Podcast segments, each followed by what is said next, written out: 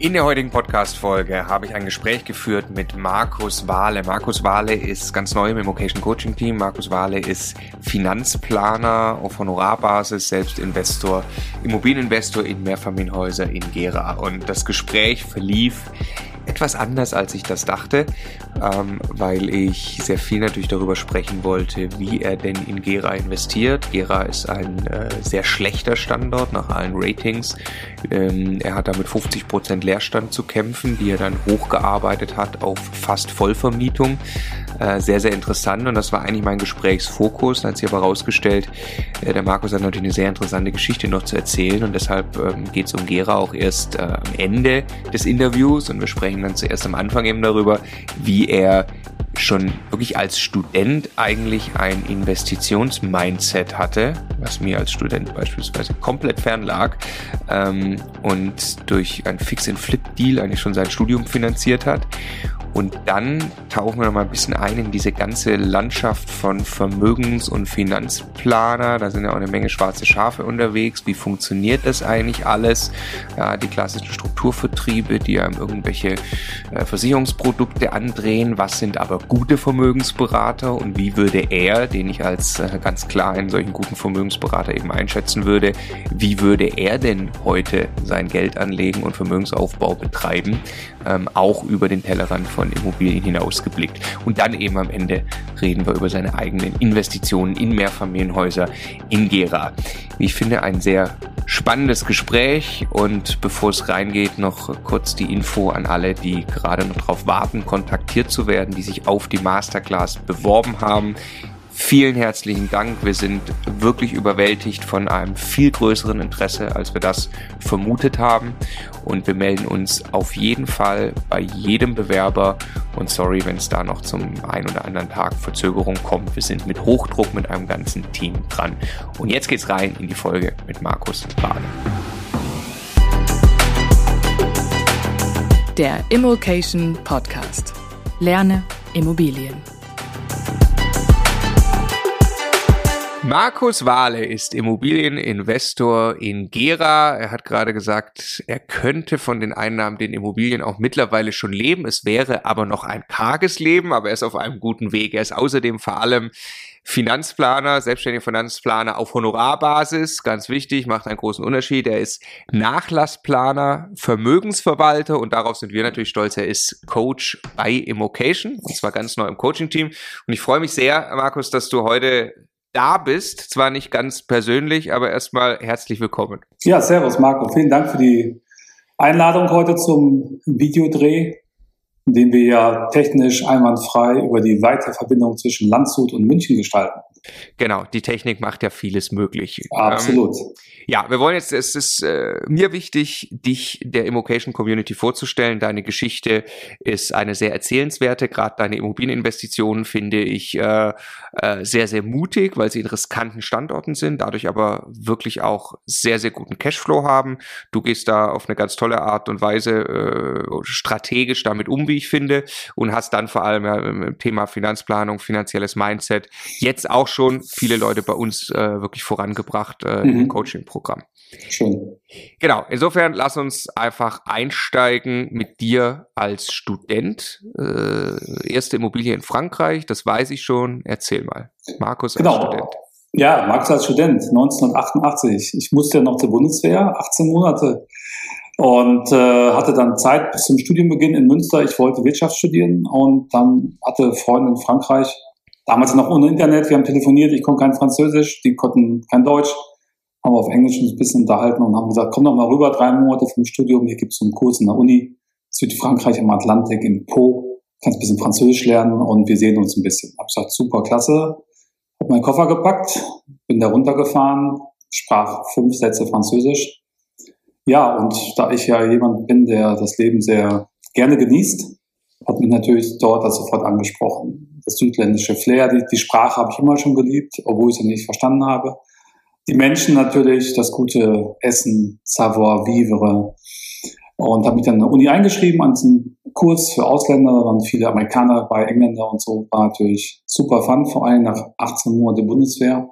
Und, ja, und irgendwann, Irgendwann kam ein Professor von der Uni, hatte mitgekriegt, dass ein Deutscher da ist, hat gesagt, ja, hallo Herr Wade, der Professor Kaiser, hätten Sie Lust hier zu studieren? Da habe ich gesagt, super gerne, was kann man hier so machen? Dann hat er gesagt, ja, äh, könnten hier Wirtschaft studieren und äh, Englisch können Sie. Ich gesagt, ja, ich hatte LK, also Leistungskurs. Um es kurz zu machen, er hat mich praktisch engagiert als sein Assistent und hat gesagt, naja, in zwei Jahren können Sie so viel Französisch ungefähr, dass Sie es schaffen, die Zwischenprüfung. Ich habe dann zwei Jahre lang äh, im Selbststudium und äh, im Kurs für Ausländer Französisch gelernt, äh, dass ich in zwei Jahren meine Zwischenprüfung hätte schaffen können sofort und äh, habe dann Wirtschaft studiert, Englisch, Deutsch, Französisch, äh, Deutsch und Englisch als Fremdsprache, äh, internationales Business, also International Business und Kommunikationspsychologie. Und, wie, wie, wie alt warst du? Anfang 20? Äh, da, da war ich, äh, ja genau. Und hast du dir da war zu dem, 20. Wie, was war dein Mindset zum Thema Vermögensaufbau und Finanzen zu dem Zeitpunkt? Äh, immer schon, also mich hat immer schon Geld interessiert, aber Geld als Energie. Schon als Kind oder als Jugendlicher, ich habe immer was machen wollen, um, um was zu bewegen, aber nicht um was zu kaufen sofort. Ich einfach habe immer gemerkt sehr früh schon, dass Geld Energie ist, dass du mit was bewegen kannst. Und ich habe ähm, als Student immer Nebenjobs gehabt, immer. Und ich habe in einer Immobilienagentur gejobbt. Die brauchten jemand, äh, der dolmetschen konnte für englische äh, und äh, deutsche Kunden. Und äh, ich habe da irgendwann mal angeklopft und habe äh, gefragt, ob sie nicht jemanden bräuchten. Ich bin immer proaktiv an die Sache herangegangen.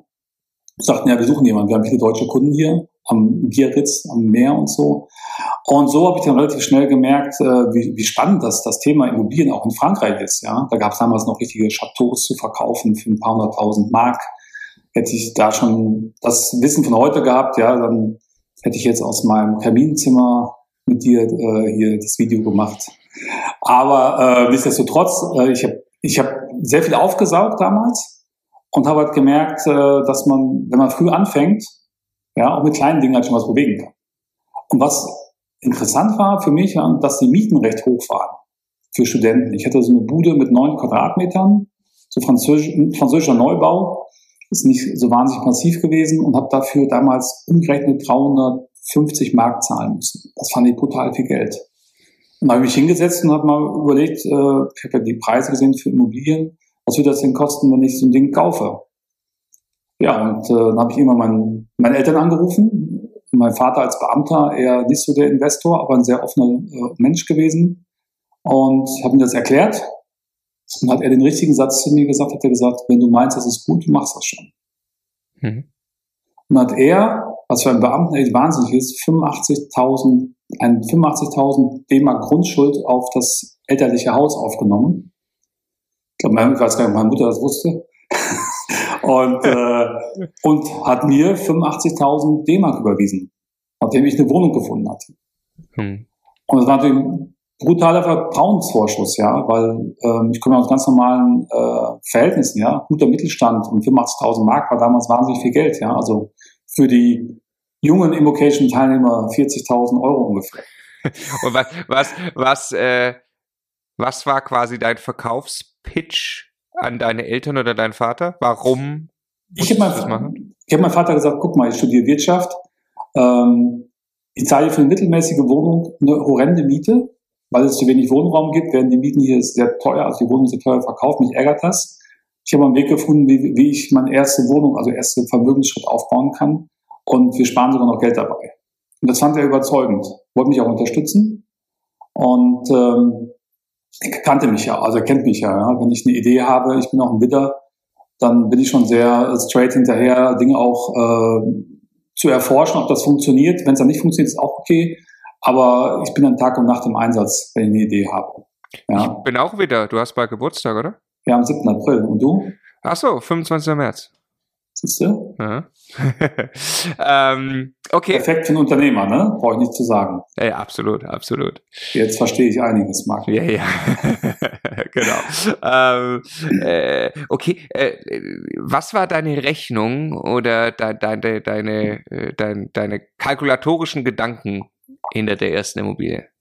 Naja, ich hatte halt geguckt, ähm, wie viel Geld kann ich, wie viel Geld kann ich aufnehmen, ich hätte damals um 30 Jahre einfach mal gerechnet. Ähm, und äh, wenn ich im Monat 300 Mark zurückzahle. Es wurde dann hinter 350. Mhm. Und ich glaube, es waren 30 Jahre. Wir kamen irgendwie auf die Summe 85.000 Mark. Und mein Vater fand das äh, logisch, dass ich nicht mehr ausgebe als die Miete, dafür aber Eigentum erwerbe. Mhm. Also habe ich mich darauf konzentriert, was gibt es denn am Markt für 85.000 äh, äh, Mark? Das waren damals so 250.000 Francs Français. Und ich habe dann eine Wohnung gefunden, 19. Jahrhundert irgendwie, das waren alte Leute, die hatten so einen, so einen alten, also wirklich wie im Museum, so einen kleinen äh, äh Lebensmittelladen. Und die mussten ins Altersheim haben das Ding verkauft. Die haben auch seit 1910 daran nichts saniert. Ja, das vierte Etage, das Ding, in einem wunderschönen alten Haus. Und das Geile war, es hat eine Dachterrasse. Und, und eine große Dachterrasse mit Blick, mit Weitblick sogar auf die Pyrenäen. Da habe ich gesagt, alter Schwede, wenn du jetzt hier eine Dachterrasse hast als Student, für den Preis, jetzt kommt meines neuen Quadratmeter Studios, da hat sofort Klack gemacht. Mhm. Ja.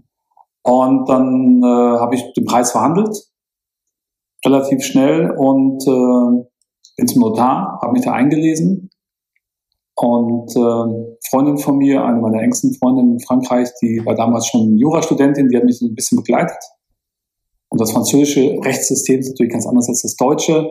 Ich habe überhaupt nicht darauf geachtet, dass die Terrasse zum Beispiel ähm, Gemeinschaftseigentum war. Ähm, da waren vier Parteien im Haus.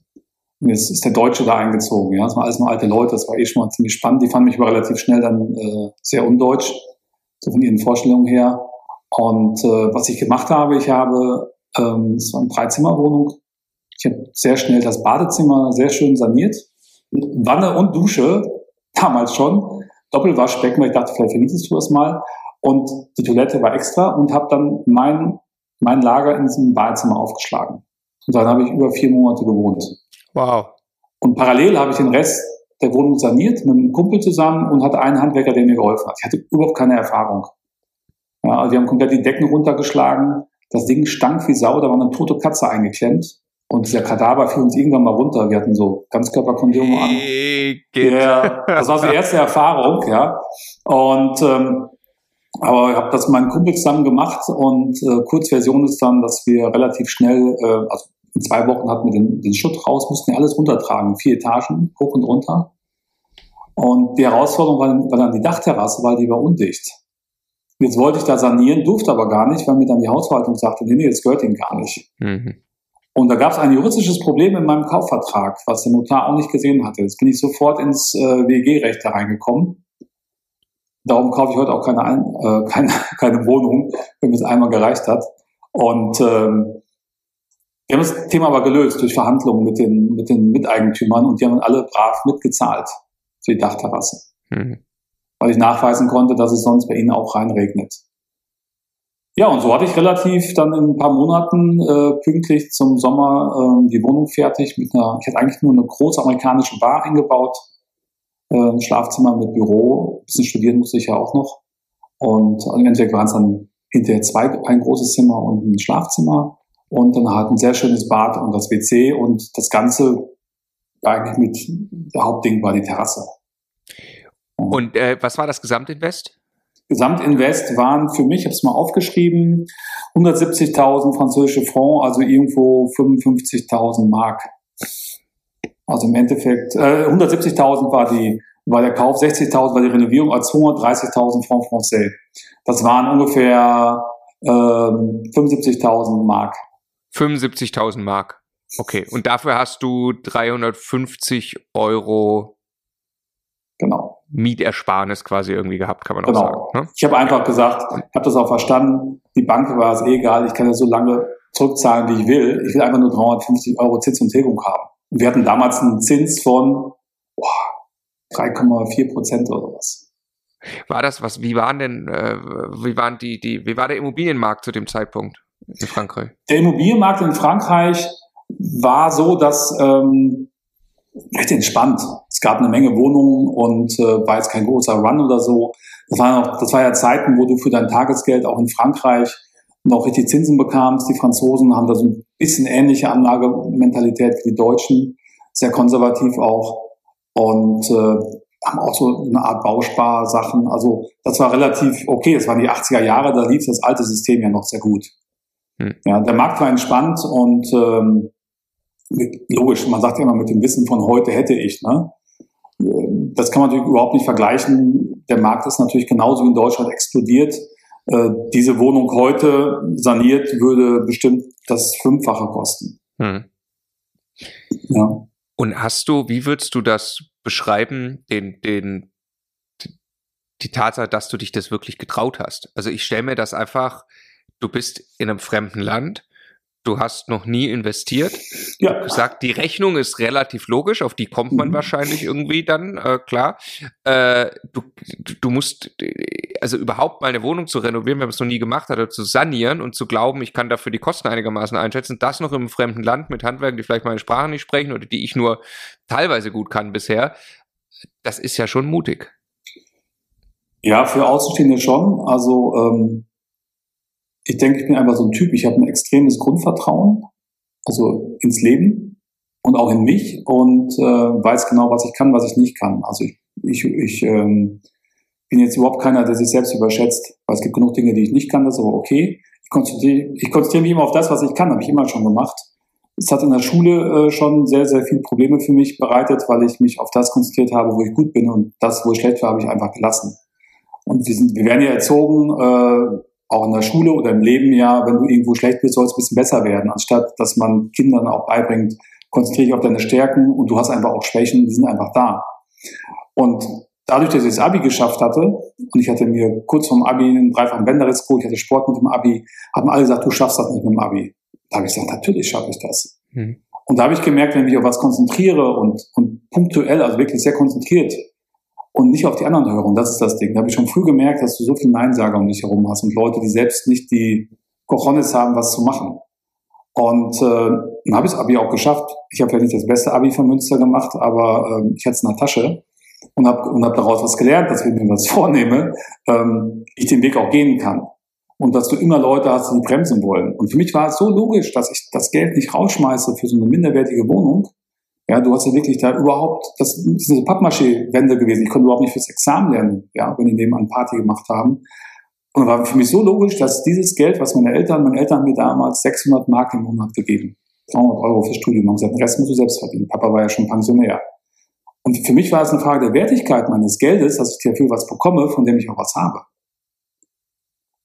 Mein Umfeld natürlich, meine Franzosen dachten, jetzt dreht er total durch, gerade mal hier anderthalb, zwei Jahre hier und jetzt kauft er sich eine Wohnung, ja weil natürlich alle anders gedacht haben. Ich war, glaube ich, der einzige Student, der so ein Blödsinn gemacht hat.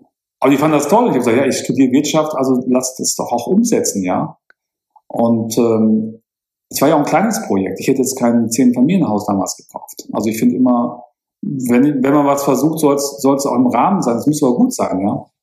Hätte ich das Ding in den Sand gesetzt, wäre es genauso schlimm, als wenn ich ein Zehn-Familienhaus in den Sand gesetzt hätte. Das geht einfach nicht.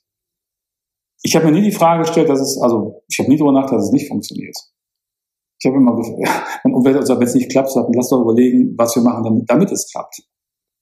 Ja, gut, als die Decke runterkam und dann äh, haben wir auch mal kurz gesagt, okay, jetzt müssen wir alles neu verputzen, was machen wir jetzt? Haben wir halt eine Holzdecke gemacht. Ja also ich finde äh, extrem, also ich, zwei Sachen, die, die ich, die ich äh, unterstreichen möchte, weil ich sie bei mir, bei mir selbst auch äh, äh, immer wieder äh, erkenne als etwas, was mir enorm hilft, wenn ich es richtig tue. Äh, du hast einmal gesagt, du hast dich extrem fokussiert. Du hast gesagt, mhm. das, das mache ich jetzt. Und ich glaube tatsächlich auch, dass, dass wir uns oft viel zu viel ablenken lassen. Mhm. Und äh, wenn ich etwas erkenne, du hast einen Zusammenhang erkannt und sagst, hey, ich kann doch dafür jetzt investieren, statt zur Miete wohnen.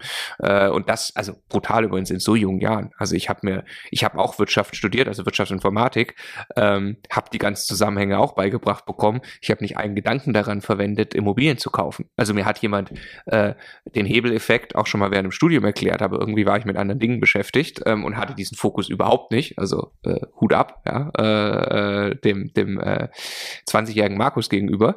Und äh, also Fokus ist ist irgendwie das eine und das das zweite. Ähm, was ich glaube, es ist halt so ein Urvertrauen. Also du, du strahlst, das, was du gerade gesagt hast, ist ja eigentlich ein Urvertrauen ins Leben und ja. einfach zu wissen, ich bin positiv, ich bin chancenorientiert, weil wenn ich problemorientiertes Mindset habe, werde ich einfach nichts tun. Absolut. Ich bin voll einig mit dir. Äh, gut, ich war 24, aber trotzdem jung. Ähm, ich sehe halt immer die Chancen. Egal was, ich sehe immer die Lösung. Ähm, bin bestimmt ein sehr guter, auch in den Firmen, wo ich war, ein sehr guter Krisenmanager. Also mich aus der Ruhe zu bringen, ist fast nicht möglich. Ähm, das ist natürlich jetzt, bin ich ein paar Jahre älter als damals. Das wird, wenn man älter wird, dann noch mal mehr, wird man noch mehr gesettelt, natürlich auch aufgrund der Lebenserfahrung. Und ich habe viel gemacht auch.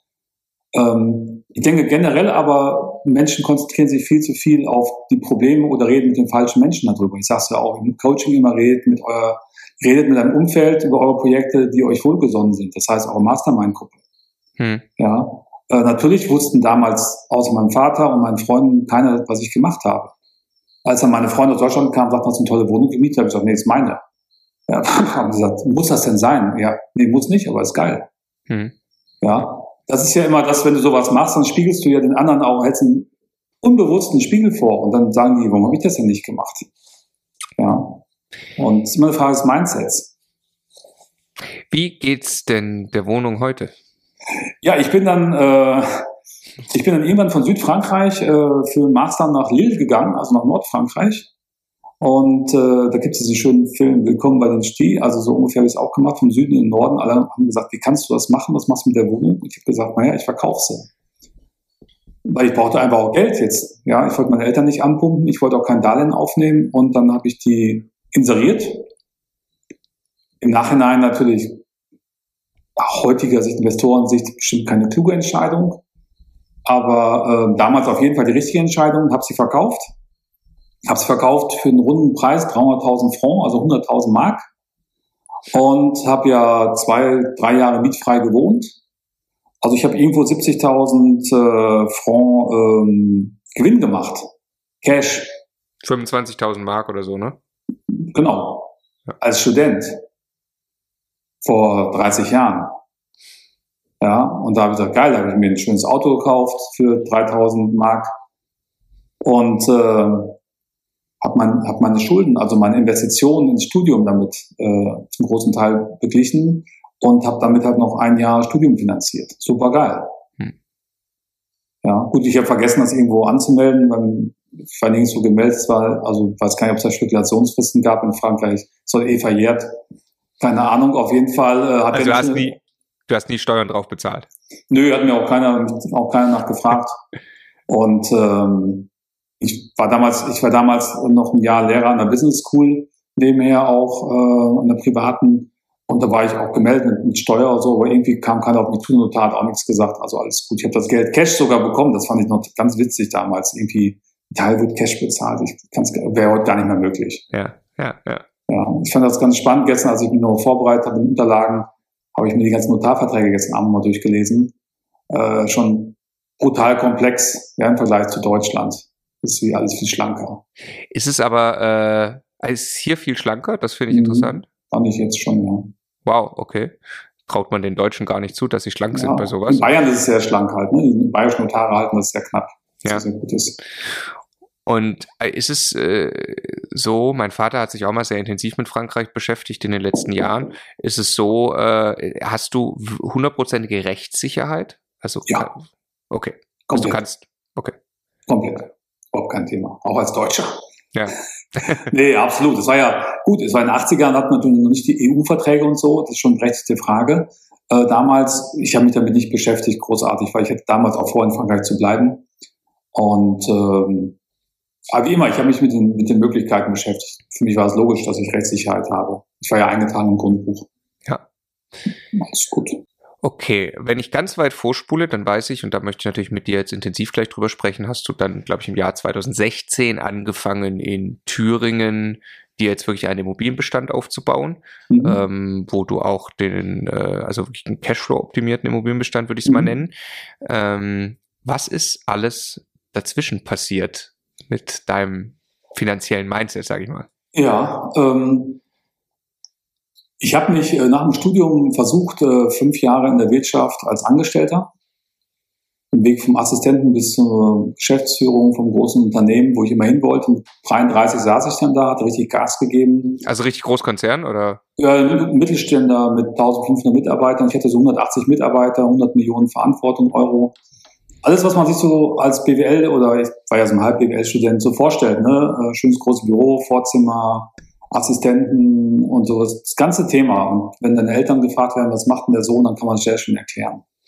Und saß ich da und habe gedacht, alter Schwede, soll das gewesen sein? Ja, ich war auf der Schwäbischen Alb, jetzt auch nicht unbedingt mentalitätsmäßig äh, so meine Welt. Ich für die aber auch nicht, war für die eine Herausforderung. Und äh, die Kurzversion ist, dass ich dann äh, 2001 von einem großen deutschen Finanzdienstleister, nämlich MLP, da war mein Banker hingegangen, der hat mich abgeworben. Das heißt, sie wollten noch weg aus der Textilindustrie, ich war im Textilbereich, halt auch immer für Geld zuständig in den Firmen, ja. Und äh, wir wollen in Paris eröffnen. Äh, Kurzversion ist, ich bin dann gegangen und äh, habe bei MLP, damals gab es diese MLP-Akademie, ein Jahr so eine Ausbildung gemacht, wie lernst du alles, was ein Banker und Versicherungskaufmann in drei Jahren lernt. Das war sehr gut. Ich war auch MLP-Kunde jahrelang, fand das toll. Das war am 1. September 2001 und dann zehn Tage später kam 9-11. Da saß ich da in meiner Dachkammer bei MLP, hatte ein Büro mit sechs Quadratmetern, also kein Vorzimmer mehr und äh, alle liegen in der Macht weg und habe mir gedacht, alter Schwede, das ist jetzt immer eine Herausforderung, aber der Weg ist richtig. Also ich habe, mein Umfeld ist natürlich fast gestorben, ja, kann man sich ja vorstellen, die armen Eltern. Und ich habe gemerkt, das ist genau das, was ich will, was ich hier mache, ähm, Leute zu ihren finanziellen Zielen begleiten. Das, wenn ich kurz zwischenfragen darf, das ja. war ja schon aber dann ein, ein, ein, großer Schritt. Ich erinnere mich aus äh, an meine Zeit, raus als Angestellter, genau, Eltern auch so, oh mein Gott, was machst du da? Das, äh, das ist bei mir nur ein paar Jahre her. Ja. Aber äh, das ist schon der Schritt, ja, MLP, das ist der Schritt in die Selbstständigkeit. Ne? Genau, Oder, ne? genau, da bist du schon, genau. Das war mir aber völlig egal. Okay, okay. Also du hast nur, du hast, also du warst auch an dem Punkt, da warst du jetzt Anfang 30 oder so. Ähm, 33, ja. 33, 34, äh, ja. ganz klar, das kann, warum hattest du das Gefühl, das interessiert mich so, weil ich selbst erlebt ja. habe, das kann es nicht gewesen sein. Ich meine, Vorzimmer und wieso hast du nicht da noch 30 Jahre Karriere gemacht? Genau, also ich habe immer unbewusst nicht den üblichen Weg eingeschlagen. Das ist, ob das in meinen Genen ist, ich weiß es nicht. Ich bin halt sehr neugierig und, und ich bin so jemand, wenn ich, wenn ich alles erforscht habe und ich, dann wird mir irgendwann auch langweilig. Und in den Firmen war ich relativ schnell durch und dann, das Umfeld hat mich dann als unstetig immer bezeichnet. Ich sage, nein, ich bin neugierig, ich bin jung. Ich möchte den nächsten Schritt. Ich habe mit jedem, ich habe vier Firmen gehabt in, in, in sechs Jahren, was für einen deutschen Personal eine Katastrophe ist. Ich habe aber jedes Mal mein Gehalt verdoppelt und bin jedes Mal in der Karriereleiter nach oben. Und in der letzten Firma haben die mich reingeholt, weil ich so bin, wie ich bin. Aber als ich dann die Märkte entwickeln wollte und mein Wissen reinbringen wollte, was ich auf den Märkten gehört habe, die wollten sich aber nicht verändern. Ich hatte meine Masterarbeit über Change Management gesprochen, obwohl das damals in den 80ern noch gar nicht so intensiv war, habe ich auch gemerkt, zwischen dem, was die Firmen mir gesagt haben, wofür sie mich geholt haben, und zwischen dem, was ich da machen durfte, war eine riesen Diskrepanz. Ich hatte immer das, also für mich wirklich die Herausforderung war meine Chefs, weil ich habe immer gesagt, wenn ich einen Chef habe, der muss menschlich und fachlich top sein. Der muss fachlich viel besser sein als ich und menschlich mindestens genauso ordentlich umgehen mit den Menschen, wie ich das tue. Ich habe viermal voll ins Klo gegriffen, meinen Chefs, ja. Weil die mich relativ schnell eher als Konkurrenz sahen.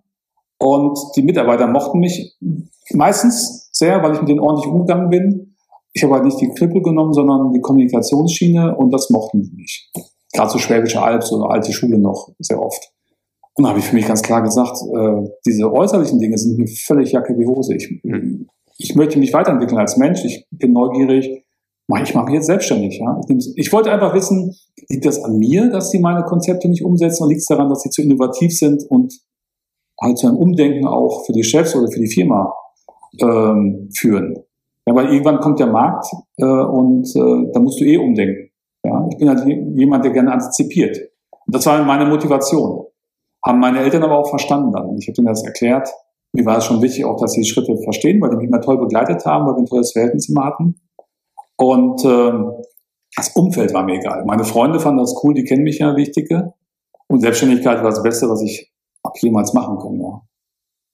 Weil jetzt bin ich eigenverantwortlich.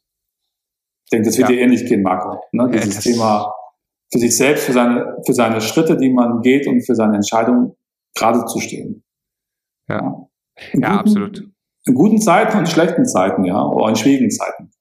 Ja, absolut. Also äh, ich habe vor allem auch, äh, als das äh, weiter nach oben ging im Konzern, auch irgendwann gemerkt, ich dachte, die Freiheit wird größer, die mhm. Verantwortung wird größer und ich kann aber auch mehr Dinge bewegen. Und eigentlich ging es in die andere Richtung. Absolut. Weil, weil es fängt die Politik an und in einem sehr großen Konzern wehrt man sich auch in der mittleren Management-Ebene nicht mehr gegen Politik, sondern man ist ein bisschen Erfüllungsgehilfe auch mhm. äh, und, und da vielen Dingen ausgesetzt. Und ich konnte das Spiel mitspielen. Ich habe gemerkt, ich kriege das hin, da Politik zu machen. Aber das war überhaupt nicht das, was ich jeden Tag tun wollte, sondern ich wollte ernsthaft 100% eigenverantwortlich wissen, funktioniert das, was ich mir vorstelle am Kunden? Ist das was, äh, ist das eine Innovation? Ist das eine Idee, die ich habe, die am Ende am Markt funktioniert? Das wollte ich einfach wirklich wissen. Und Stefan eben auch, ne? Und dann genau, wie, also vielleicht, äh, wie du da ähm, äh, in, in, an, an deinem Dach saß, saßen wir beim Stefan ja im dritten Zimmer, haben genau. angefangen, Videos zu machen, daraus Immocation entstanden, so. Ähm, genau. Erzähl mal, was ist äh, MLP? MLP ist ein, äh, war in den 90ern, glaube ich, vier, fünfmal sogar Unternehmen des Jahres bei Kapital ein Finanzdienstleister, der ursprünglich mal so die amerikanische Idee des Financial Plannings, also allumfassende finanzielle Beratung seiner Kunden ähm, als Idee hatte und mir das als, als ich dann selbst noch angestellt war und so ganz gut gefallen. Ein Freund von mir war da und ich fand das Konzept gut und die Idee dahinter. Ich muss ein bisschen jetzt aufpassen, was ich sage. Äh, ich, als ich dann dort war, äh, ich habe gekündigt äh, nach der Krise, also äh, 9-11, dann kam, hatte MVP auch einen Glanzskandal und so. Die haben dann Paris nicht eröffnet und dann habe ich gesagt, ähm, okay, ihr wollt expandieren, Expansion ist gut. Ähm, ich gehe aber, ich mache mein eigenes Ding. Ich finde eure Idee toll, ich finde eure Produkte schlecht, die Lösung, weil das alles sehr provisionsorientiert war etc. Das hat mich immer schon gestört.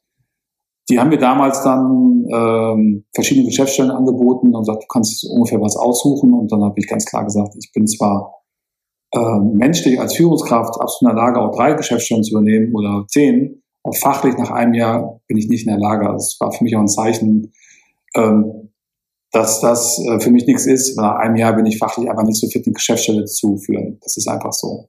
Ja. Und ähm, MLP hat sich damals ja auf Akademiker äh, spezialisiert. Also du hast äh, eine akademische Zielgruppe gehabt, die du beraten hast, BWLer oder Juristen oder Ärzte. Ich hatte BWLer, ich so als französischer Halb-BWLer, äh, haben die mir die jetzt gegeben. Ich habe mich ja mit zwei Ärzten äh, praktisch äh, beschäftigt. Da ist jemand gegangen, da lagen zwei Akten rum, die habe ich mir genommen, habe die angerufen, die Ärzte, und sind heute noch meine Kunden. Meine und mit, den, mit den beiden habe ich praktisch MLP verlassen. Mhm. Ja, und habe dann meine eigenes, äh, meine eigene Beratungsfirma mit den zwei Kunden aufgebaut. Auch wieder unterm Dach, Juche, Damals ähm, war ich mit meiner jetzigen Frau schon zusammen und ähm, sie war noch im Job und wir hatten ja noch kein Kind oder so. Es war entspannt. Ich habe einfach gesagt, ich baue das jetzt auf und äh, das war auch okay. Ja. Was ist Finanzplanung?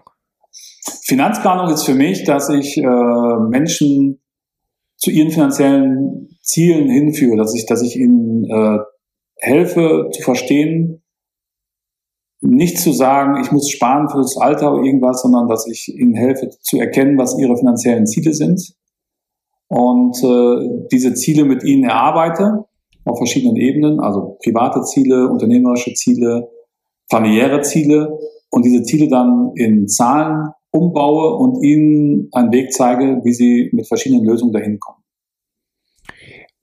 Also ist ja ich meine, überhaupt finanzielle Bildung ist, ist, ist rar gesät, leider, weil das, leider. Na, das äh, Bildungs- und Schulsystem das ja, das ja auch nicht macht. Insofern glaube ich unbedingt nötig, ja. äh, Finanzplanung zu machen.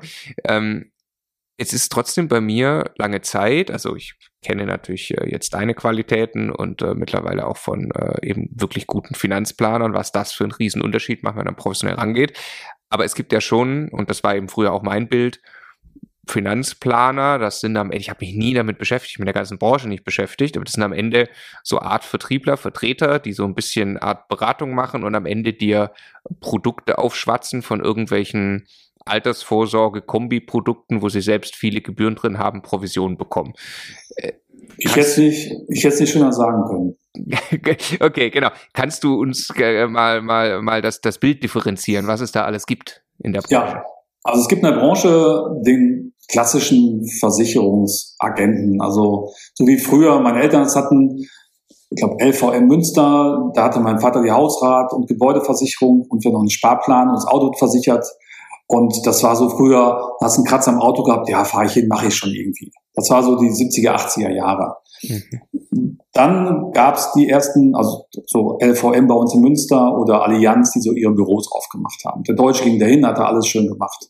Dann kam das auf, dass es Mehrfachagenten gab. Das sind dann Versicherungskaufleute meistens gewesen, die drei, vier verschiedene Versicherer vertreten. Also vielleicht eine Allianz, eine Provinziale und eine LVM. Da hatte schon der Kunde so ein bisschen Auswahl. Und dann kam so in den 80er, 90ern auf, dass halt so wie MLP praktisch äh, die Idee des, also eher so eine zielorientierte Beratung machen und dafür einige, das wurde schon aus dem amerikanischen System so herübergenommen, also dieses Financial Life Planning, wo willst du hin und so. Das Ganze wurde auch schon EDV-mäßig, auch in den 90ern schon ganz gut unterstützt. Allerdings ist das so eine vorgegebene Beratungsstrecke, die man lernt. Ich habe die nie gelernt, ich hatte immer nur Ärger mit meinem damaligen Chef, weil ich gesagt habe, das ist Schwachsinn, jeden Tag dasselbe zu machen. Ich weiß aber von Beratern, die seit 20 Jahren nichts anderes machen, jeden Morgen, jeden Abend. Ja, das ist derselbe Text. Und da ist schon immer das Ziel gewesen, hinterher am Schluss weißt du eigentlich schon, welches Produkt da rauskommt.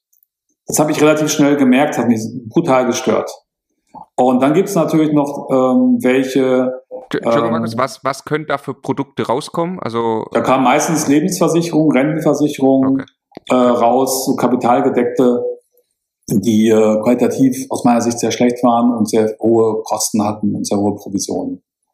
Und dann gibt's noch meine speziellen Freunde, ähm, ja, so Vertriebe, ohne jetzt Namen zu nennen, wo Wochen, wo dann Leute am Wochenende lernen, wie man Altersvorsorge macht, unter deren Dach praktisch die auftreten dürfen, äh, in Wochenendkursen das lernen, äh, und das sind dann die, die ähm, ja, wirklich Drecksprodukte draußen verkaufen, oft an die an den 08, also an den, ich sage jetzt mal, den 0815 Zielkunden, das heißt querbeet, vom Metzger bis zum Arzt, aber vor allen Dingen, was mich am meisten stört, auch so die Leute, sagen wir, einfache Angestellte vom, vom Gehalt her jetzt, nicht vom Intellekt, sondern vom Gehalt her, alleinerziehende Mütter und so weiter und die kriegen ja Produkte, mit denen sie nichts machen können und gerade die Leute, die wenig verdienen, bräuchten ja qualitativ hochwertige Produkte.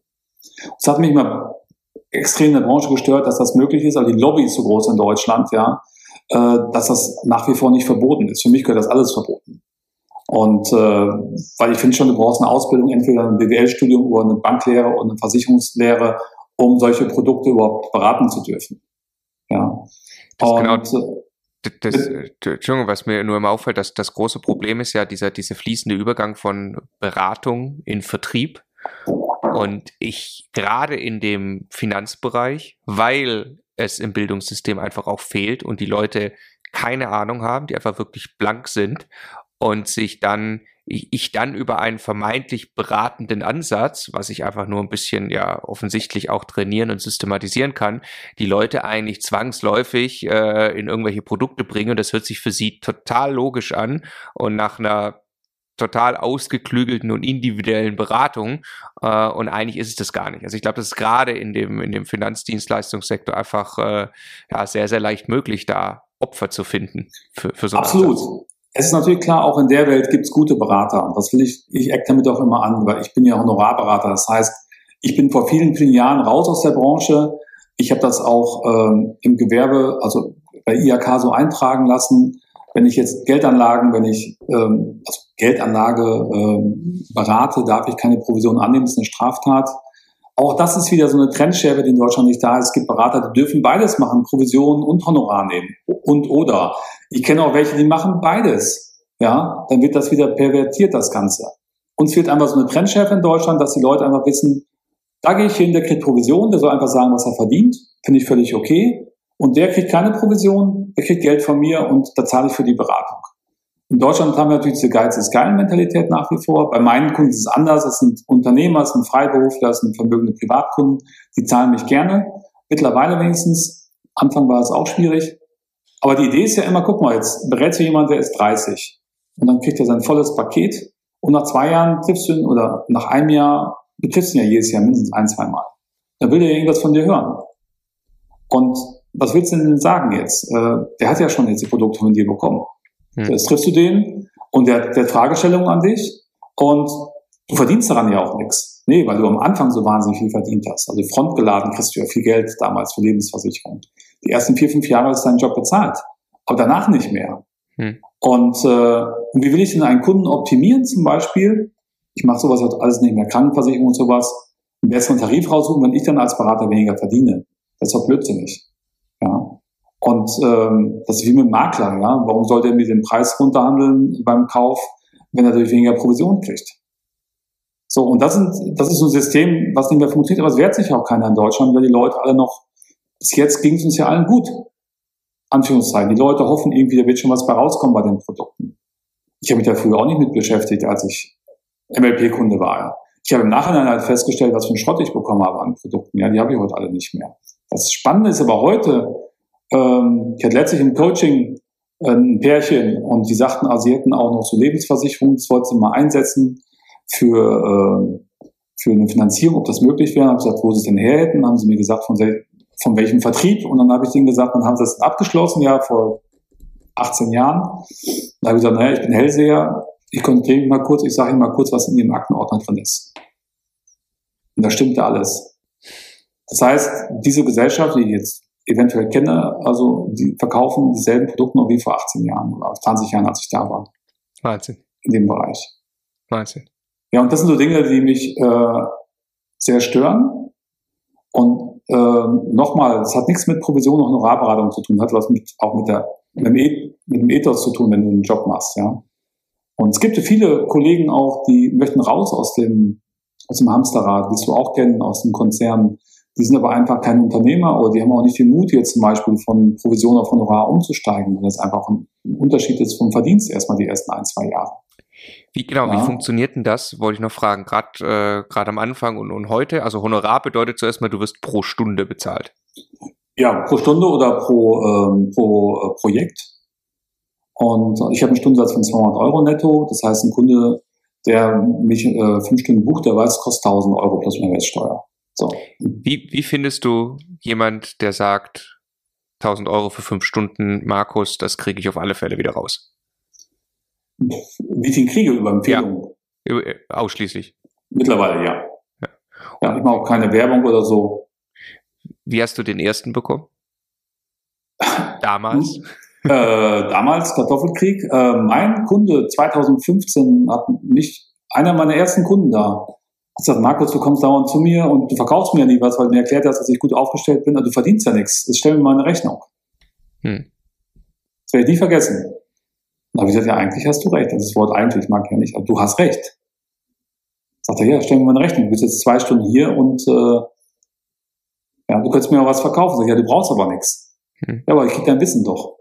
Und ich hat er recht. Und so kam bei mir auch die Idee, war so ein Impuls, mich mehr mit der Honorarberatung zu beschäftigen. 2015, 14 ging das gerade so los. Okay, das heißt, du hast, als du, wann war das, 2001, da hast du angefangen als Finanzplaner. Das war mhm. noch mit Provisionsgeschäft. Genau. Und dann hast du dich quasi, 2015 hast du den, den Umschwung geschafft, komplett nur noch Honorarberatung. Das war wie immer bei mir ein Radikal von heute auf morgen. Okay, Entscheidung, du hast Entscheidung getroffen. Und hattest du aber keine Existenzangst zu dem Zeitpunkt? Äh, hinterher, ja. ich habe es ein, bisschen, ich hab's ein bisschen unterschätzt. Ich habe dann schon gemerkt, äh, so viele Produkte gibt es noch gar nicht am Markt, ja. Aber das Ding ist, an dem Moment, wo du, wo du verstehst, was der Unterschied ist für den Kunden, kannst du das Alte nicht mehr beraten. Das geht meinen Kollegen übrigens auch so, ne, die Honorarberater. Die haben, die haben, wir, haben, wir haben ja unsere Selbsthilfegruppe, sage ich immer. Und dann haben wir gesagt, es ging den allen so. An dem Moment, wo du verstanden hast, was das für ein Mehrwert für den Kunden ist, wenn du Honorarberatung machst, und du selbst ja auch viel ehrlicher deine Beratung kriegst für dich, also aus unserer Welt, kannst du das Alte nicht mehr beraten. Hm. Ja, das ist einfach so. Ähm. Das heißt aber nicht, nochmal zu sagen, das heißt nicht, dass da draußen, die jetzt Provision machen, alles Hals abschneiden sind. Darum geht es nicht. Mir geht es darum, dass es wichtig wäre, dass, dass die äh, Kunden draußen die Wahl haben, dass man den beide Systeme einfach erklären kann und dass die Kunden auch äh, die Lust haben, sich damit zu beschäftigen. Ja, und das ist irgendwie nicht gegeben in Deutschland. Bei meinen Unternehmern schon. Und äh, ich denke jetzt bei unseren Teilnehmern bei Immocation auch, weil die kommen ja auch freiwillig jetzt und wollen sich weiterbilden, investieren ja äh, auch Geld, um, um um mehr Wissen zu kriegen. Also diesen, diesen, die dürsten ja nach Wissen. Und die werden, sind da auch offen für dieses Thema. Aber die Masse halt nicht, ja. Und das ist halt erschreckend. Ja, absolut. Also das Wissen einen Wert hat, dass echte Beratung einen Wert hat, das, äh, glaube ich, kommt immer mehr, aber ja. äh, es ist noch, ist noch viel zu wenig. Ja, ja in Amerika ist das ein, ähm, ist es eher ein Statussymbol, wenn du einen Finanzplaner hast. Ne? Ja. Darum fahre ich mal so gerne nach Amerika, da fühlt man sich so gut an. da bist du das Statussymbol. ja, wenn ich sage, was machen Sie beruflich? Ein Financial Planner? Oh my God. Ja. Ich, ich mache ja viele Fortbildungen in den USA seit Jahren, habe da auch ein Jahrescoaching mal gemacht, also war ich immer drüben dann und äh, online, habe da auch viel gelernt. Äh, bin auch in so einem Arbeitskreis seit vielen Jahren mit amerikanischen äh, Vermögensverwaltern. Habe da auch meinen Mentor äh, und äh, das ist halt Kunden? halt ja. Entschuldigung, ich wollte dich nicht unterbrechen. Nee, ich wollte sagen, das ist halt äh, schon spannend dort. Ja. Ähm, wie viele Kunden hast du? Also ich würde sagen, wir haben jetzt im Kundenstamm, ähm, im Gesamtkundenstamm so 100 Kunden noch aus alten Zeiten. Äh, aktiv, die ich momentan aktiv äh, betreue, würde ich sagen 20, 25. Okay. Und du hast aber ein Team, wie ich weiß?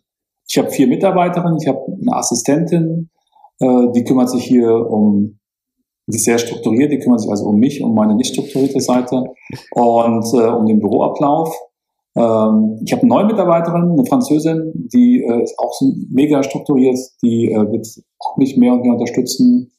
Ich habe in, in Gera halt meine äh, Mitarbeiterin, die ist Versicherungskauffrau, die macht seit vielen, vielen Jahren für mich den Versicherungsbereich und die äh, seit vier Jahren jetzt auch das Immobilienmanagement und ich habe äh, eine Steuerfachangestellte, die ist in München, auch online, also die arbeiten alle online, schon seit Jahren für mich. Ähm, die kümmert sich um unsere Hausverwaltung, also um unsere Immobilienverwaltung, um unsere Firmensteuern und so weiter. Und ich habe eine freiberufliche Kollegin, Mitarbeiterin in Berlin, die ist auch Diplom-Ökonom Vermögensnachfolge, so wie ich. Wir haben zusammen studiert, 2009 bis 2012, und mit der mache ich die Nachlassplanung. Okay, okay. Und, und wir haben deine, deine, das, also das Team und die, die, die, die Kunden, die Kunden haben, die haben äh, Vermögen, logischerweise, sonst bräuchten sie keinen Finanzplaner, oder? Mhm. Und Jein, also es, es sind, ich habe ja teilweise die als Studenten schon übernommen damals. Es sind viele Ärzte und die habe ich ja niedergelassen. Ich habe früher viel Niederlassung gemacht und habe natürlich jetzt auch über die Vermögensverwaltung, über die Nachlassplanung auch vermögende Kunden dazu bekommen. Und so mein Kundenstamm ist mittlerweile schon so 45 plus im Durchschnitt.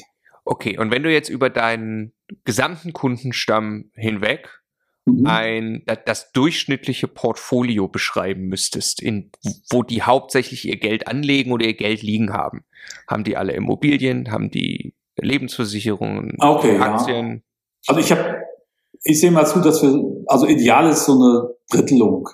Ja. Der eine Bereich, den ich äh, jahrelang auch schon gemacht habe, ich selbst auch investiert bin, ist ähm, der unternehmerische Bereich Photovoltaikanlagen, haben wir 2009 angefangen.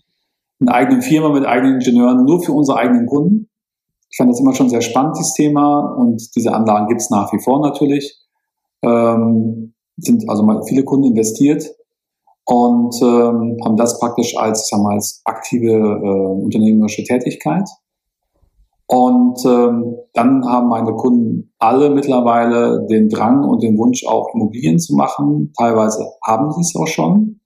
Also keine Kapitalanlagen, äh, Immobilien, keine Steuersparimmobilien, so ein Zeug mache ich alles nicht, sondern richtig Investorleben, ja.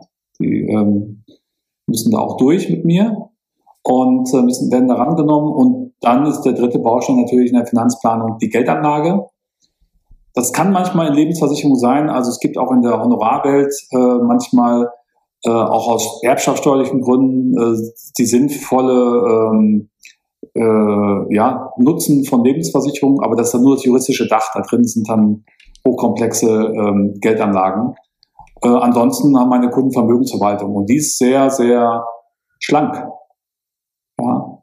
Ähm, um dir jetzt zu erklären, es, es gibt zwei Welten in der Geldanlage. 99 Prozent auch in Deutschland sind sie im aktiven Bereich. Das heißt, du kaufst einen Fonds oder zwei oder drei Fonds, da ist ein Fondsmanager und der sagt, ich habe Analysten und wir glauben zu wissen, wo der Markt hingeht und weil wir es wissen, machen wir eine Übergewichtung. Ja, also haben viele Leute ja 30, 40 Prozent ihres Geldes im DAX drin in so einem Fonds.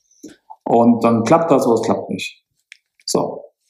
Ich bin, gehört zur wissenschaftlichen Welt. Es gibt seit den 80er Jahren die amerikanische Finanzmarktforschung, dreifach Nobelpreis gekrönt. Und die Jungs sind und die Damen sind sehr, sehr clever und haben festgestellt, dass man Märkte nicht äh, vorhersehen kann. Man kann Märkte nicht antizipieren. Und die haben daraus ein Konzept gebastelt, was so, denke mal so Warren Buffett so das beste Beispiel ist, äh, wenn man nach wissenschaftlichen äh, Kriterien anlegt, so rein sachlich, statistisch, äh, weltweit, dann hat man ein Portfolio, also meine Portfolios haben so 10.000 bis 12.000 Titel, also nicht 300, sondern 10.000 bis 12.000, das heißt brutal weit gestreut, minimale Kosten gleich minimales Risiko. So, und gibt ein Beispiel jetzt, die ganze DAX-Hysterie verstehen meine Kunden nicht, weil wir haben drei Prozent im DAX, weil wir nach Marktkapitalisierung anlegen. Das heißt, die Welt ist 100 Prozent und wir gucken uns an, welcher Markt ist wie stark auf die ganze Welt gesehen mit ihrer Börse. Und im DAX in Deutschland, der DAX macht nur drei Prozent des Weltmarktes aus, das war's. Könnte ich dann einfach einen MSCI World ETF kaufen? Du kannst, bevor du irgendeinen, also aus meiner fachlichen Sicht, bevor du irgendwie äh, 0815 Fonds kaufst, äh, sage ich allen Leuten, kauft euch einen MSCI World ETF, packt euer Geld da rein und lasst es liegen 40 Jahre. Das ist sicherlich. Was wir machen, ist natürlich jetzt mal komplexer. Das, ich sag mal, ich sage immer so ein bisschen, ein ETF ist erste Bundesliga und was wir jetzt machen, ist Champions League, weil wir auf verschiedene Ebenen noch da reingehen. Wir haben auch noch so äh, Emerging Markets mit dabei und so weiter. Also wir können halt das ein bisschen tiefer noch reingehen aufgrund der wissenschaftlichen Erkenntnisse. Aber für den Normalsparer, sage ich mal, mit einem monatlichen Sparplan ist ein äh, MSCI World ETF oder sowas alles okay. Also wollte ich gerade genau mal machen, die Übung, äh, wenn ich daraus jetzt mal ableite für einen Normalsparer. Ich beschreibe jetzt einfach mal den Fall 30 Jahre alt, äh, im Konzern, Angestellter, mhm. aber sicherlich die Idee, wirklich sehr aktiv den eigenen Vermögensaufbau zu machen, vielleicht ähnliche Erkenntnisse, wie wir die beide auch im Konzern hatten, schon im Kopf. Ähm, könnte dann ein Modell sein, dass äh, ich ein, also das entnehme ich gerade dir, ich äh, mache eine monatliche Sparrate, davon nehme ich ein Drittel und kaufe einfach den MSCI World ETF. Dann nehme ich ein anderes Drittel, das lege ich immer auf die Seite als Eigenkapital, um davon Immobilien zu kaufen. Mhm. Und dann nehme ich nochmal ein Drittel und damit gehe ich etwas riskanter um und versuche unternehmerische Tätigkeit wirklich umzusetzen. Wie definierst du das letzte Drittel? Ja, weil du gerade gesagt hast, Solaranlagen. Okay. Äh, so, also, also, also ja. unternehmerisch tätig. Ich dachte jetzt äh, spekulieren. Da bin ich kein Freund von. Finde ich gut. Ähm, ist, ist eine gute Drittelung, ist ähm, definitiv mehr von Erfolg gekrönt, als wenn man irgendwelche 0815 Produkte sich äh, bei Bank oder Versicherung kauft. Feste Überzeugung. Man kann natürlich auch sagen, man holt sich zwei oder drei ETLs, man kann zum Beispiel noch einen sagen, noch einen 10 Prozent vielleicht in Emerging Markets oder sowas. Man kann das ein bisschen variieren, aber so ein, für jemand, der sich damit auch nicht beschäftigt, ein MSCI World, ähm, wo also die größten Titel weltweit drin sind, ETF, macht man auf jeden Fall alles richtig. Ja. Und könnte ich auch, was, was ist, wie würdest du es bewerten, wenn ich sage, nee, ich mache jetzt gar nicht Drittel, Drittel, Drittel. Ich nehme jetzt alle meine finanzielle Energie Stefan und ich übrigens machen das so, so oder so ähnlich. Ähm, ich nehme jetzt alle meine finanzielle Energie und das, was ich zuallererst mal mache, ich nehme das als Eigenkapital für Immobilieninvestitionen. Ich baue mir erstmal einen Immobilienbestand auf äh, und dann fange ich danach an, mein Portfolio zu gewichten, weil ich einfach glaube, der Vermögensaufbau, mein Geld sollte jetzt früh in Immobilien stecken, dort wird es schön gehebelt, da kann ich schön Einfluss haben, indem ich die Werte der Immobilien noch entwickle und da kann ich einfach gerade die, die ersten entscheidenden Jahre vom Vermögensaufbau viel, viel Boden gut machen. Völlig okay. Also solange ihr Liquiditätsreserven als Unternehmer aufbaut, ist es immer okay. Das ist für mich immer wichtig. Äh, das ist auch mein Credo seit vielen Jahren. Markus, dann lass uns jetzt zu einem äh, sehr viel klassischeren und traditionellen Teil äh, eines äh, Immocation-Interviews kommen. Ja. ja. Und äh, tatsächlich über, äh, also wir gehen zurück ins Jahr 2016 und mhm. du hast dir einen Immobilienbestand aufgebaut in Thüringen und das, äh, ja, es ist sehr spannend, äh, was und wer du als Immobilieninvestor bist und das würde ich gerne verstehen. Wie, also wie ging es eigentlich los? Du hattest die eine, du hattest den einen ungewollten Fix-and-Flip-Deal in Frankreich, darüber haben wir am Anfang des Gesprächs gesprochen. Ähm, und dann hast du 2016 erst wieder losgelegt. Was waren deine Gedanken? Genau, ich hatte vorher schon äh, ein Mehrfamilienhaus in Bayern gekauft und hatte auch so eine Kapi ich hatte auch eine Kapitalanlegerimmobilie, ja. Ähm, ich war ja auch nicht besser damals, aber die habe ich mit Gewinn verkauft und Bad Tölz. Insofern kam mir die Zeit jetzt entgegen. Ja, dadurch, dass meine Mitarbeiterin in, in, in Gera wohnt und ich halt oft bei ihr war, wenn wir gearbeitet haben und ich damals hatte ich auch vor längerer Zeit in einer anderen Firma noch in Gera gearbeitet, habe ich mich dann, äh, als ich ja aus, als euch noch nicht gab, habe ich ja äh, woanders auch mein Immobiliengeschäft noch gelernt, offline. Und ich habe ich hab immer überlegt, was, was funktioniert nicht an den Kapital, also bei den Kapitalanlegern, warum will ich das nicht machen? Und was ist denn logisch? Und logisch war für mich, dass es immer Menschen gibt, die einen Job haben, die arbeiten und Wohnen ist ein Grundbedürfnis, ja. Wenn diese, ähm, diese Maslow'sche Pyramide anguckt, ist halt Wohnen ein Grundbedürfnis wie Essen und Trinken. Und ähm, ich habe mir immer gesagt, ich möchte für normale Leute mit normalen Mieten schönen Wohnraum zur Verfügung stellen. Und dann haben sie alle gesagt, ja, Thüringen und das ist ja gefährlich, das ist ja nicht Bayern und so. Und da habe ich gesagt, ja, Herr Schmarrn, du musst halt vor Ort einfach gucken, wie funktioniert das. Und ich habe verstanden, dass in einem Markt, wo auf 100 freie Wohnungen nur 70 Mieter kommen, musst du halt äh, der Schönste sein, ja, äh, von der Wohnung her. Das heißt, wenn vier, wenn vier Wohnungen äh, vermietet werden, viele Leute machen es einfach lieblos. Ja, die Wohnungen sind alle so klassisch halt Ende der 90er Jahre als Sanierungsobjekte an die Wessis verkauft worden. Damals ne, gab es ja die Sonderabschreibung und sowas. Viele äh, Eigentümer waren ja dreimal da und dann nie wieder. Und habe ich gemerkt, ich habe mir viele Häuser angeguckt. Ich habe im Internet, oh, ich glaube, so 100, 150 Exposés durchgearbeitet, bevor ich mir dann zwei, drei angeguckt habe. Und habe dann gemerkt, hier gibt, die sind echt ganz, ganz normal, wie überall in Deutschland, normale Menschen, die schönen Wohnraum haben, die arbeiten, die möchten gepflegt wohnen. Und ich kann mit vernünftigen Mitteln diese Häuser schön machen. Ja, und äh, ich habe nicht verstanden, dass Investoren aus, äh, die dort, also aus, ich denke aus anderen Gründen investiert haben, aus Steuergründen, dass die ihre Häuser so verkommen lassen. Ja. Und ich denke, du kannst in jedem Markt Geld verdienen, wenn dein Konzept passt. Und mein Konzept war zu sagen, okay, Thüringen, gerade Gera hat, glaube ich, in Thüringen die zweithöchste äh, Ziffer an Hartz-IV-Empfängern. Ist eine Stadt, die ja nicht ganz einfach ist, die aus meiner Sicht eine Menge Potenzial hatte und hat, hat auch aus meiner Sicht einen sehr guten neuen Oberbürgermeister, der aus der Wirtschaft kommt. Und habe mir gedacht, da gehe ich jetzt hin. Ich habe einfach ein gutes Bauchgefühl. Ich arbeite ja viel mit Bauchgefühl.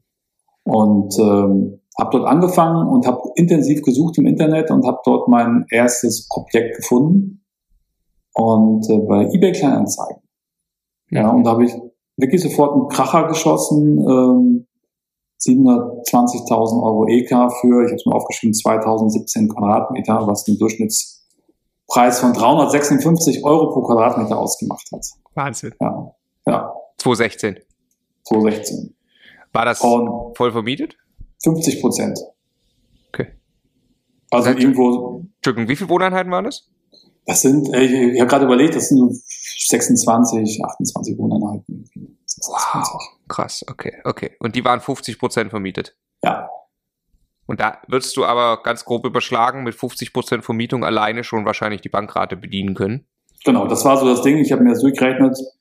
Das war mein erstes Projekt hier auch äh, mit meiner Bank die mich eh schon ziemlich durchgeknallt hielten, glaube ich, meinen Ideen. Aber auch spannend und die haben das gut begleitet.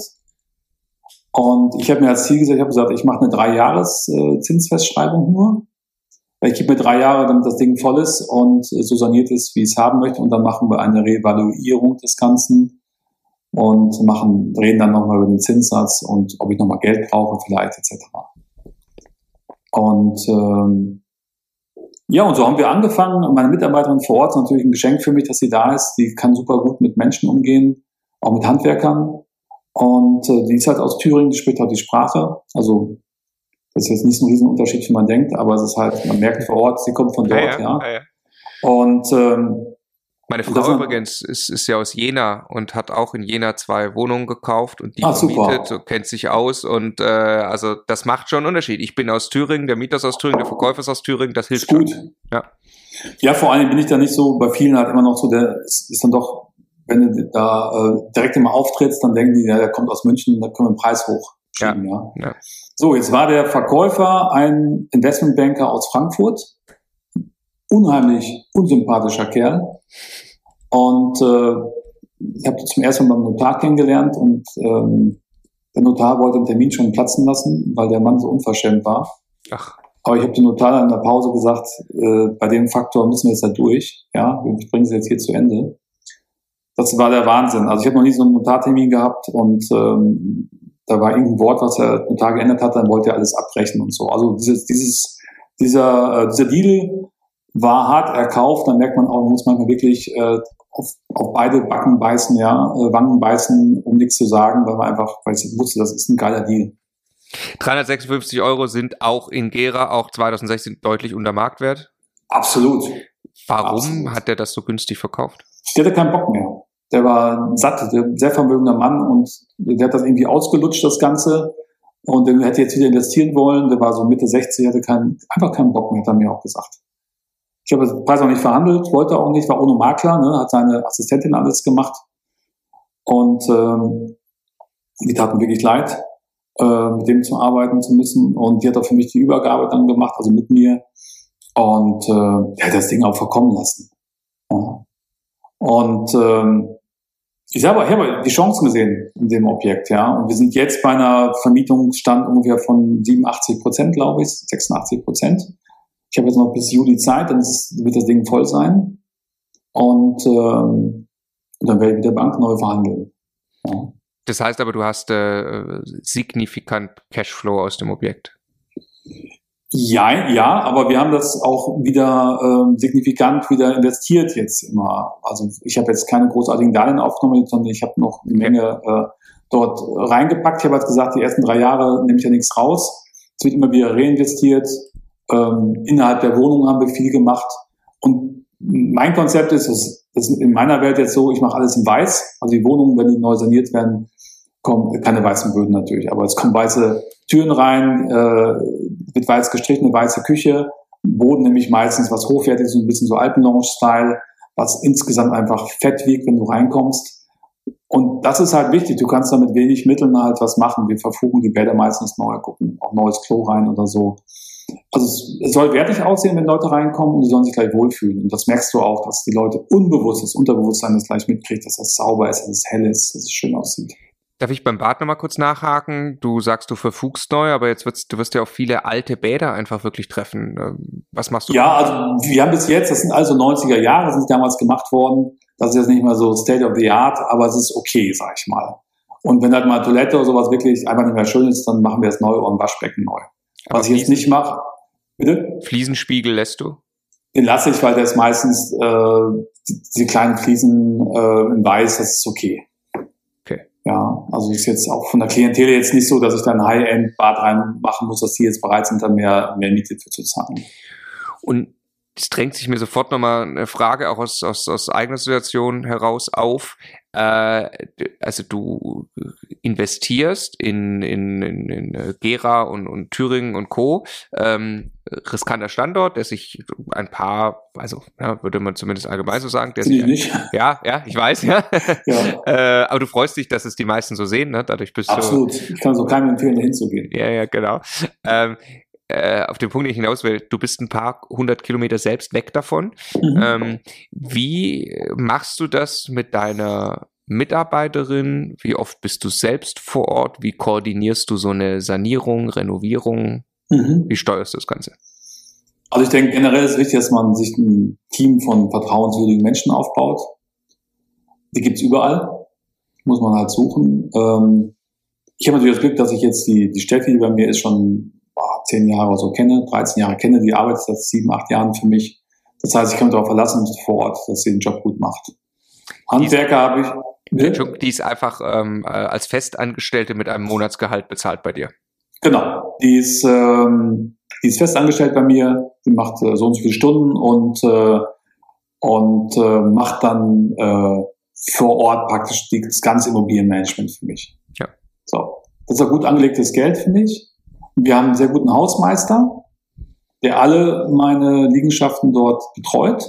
Den haben, haben wir uns rausgesucht aus vielen. Wir hatten, wir hatten vorher eine Hausverwaltung, das war eine mittlere Katastrophe, fand ich. Am Anfang waren die gut, hinterher eine Katastrophe. Und dann habe ich von heute auf morgen beschlossen, die rauszuschmeißen. Hatten wir ähm, relativ kurze Kündigungsfrist. Ich habe noch nie Hausverwaltung gemacht. habe dann meine neue Mitarbeiterin eingestellt und äh, haben uns das selbst beigebracht. Ähm, natürlich unter Druck. Für mich war wichtig, dass ich, dass ich, dass ich ähm, vor Ort ein Team habe, was immer die Hand drauf hat. Und ähm, weil wenn du ein Problem hast mit Mieter zum Beispiel, ist es besser, wenn du da selbst hinfährst, mit denen redest, als dass jemand von der Hausverwaltung kommt, oder wenn du einen eigenen Mitarbeiter hast, der mit den anderen reden kann. Die, mein Mitarbeiter hat natürlich auch ein anderes Interesse, dass es funktioniert, als vielleicht ein Angestellter von der Hausverwaltung. Kommt auf die Hausverwaltung an. Ich habe äh, Handwerker damals auch gefunden über myhammer.de, also mit der App.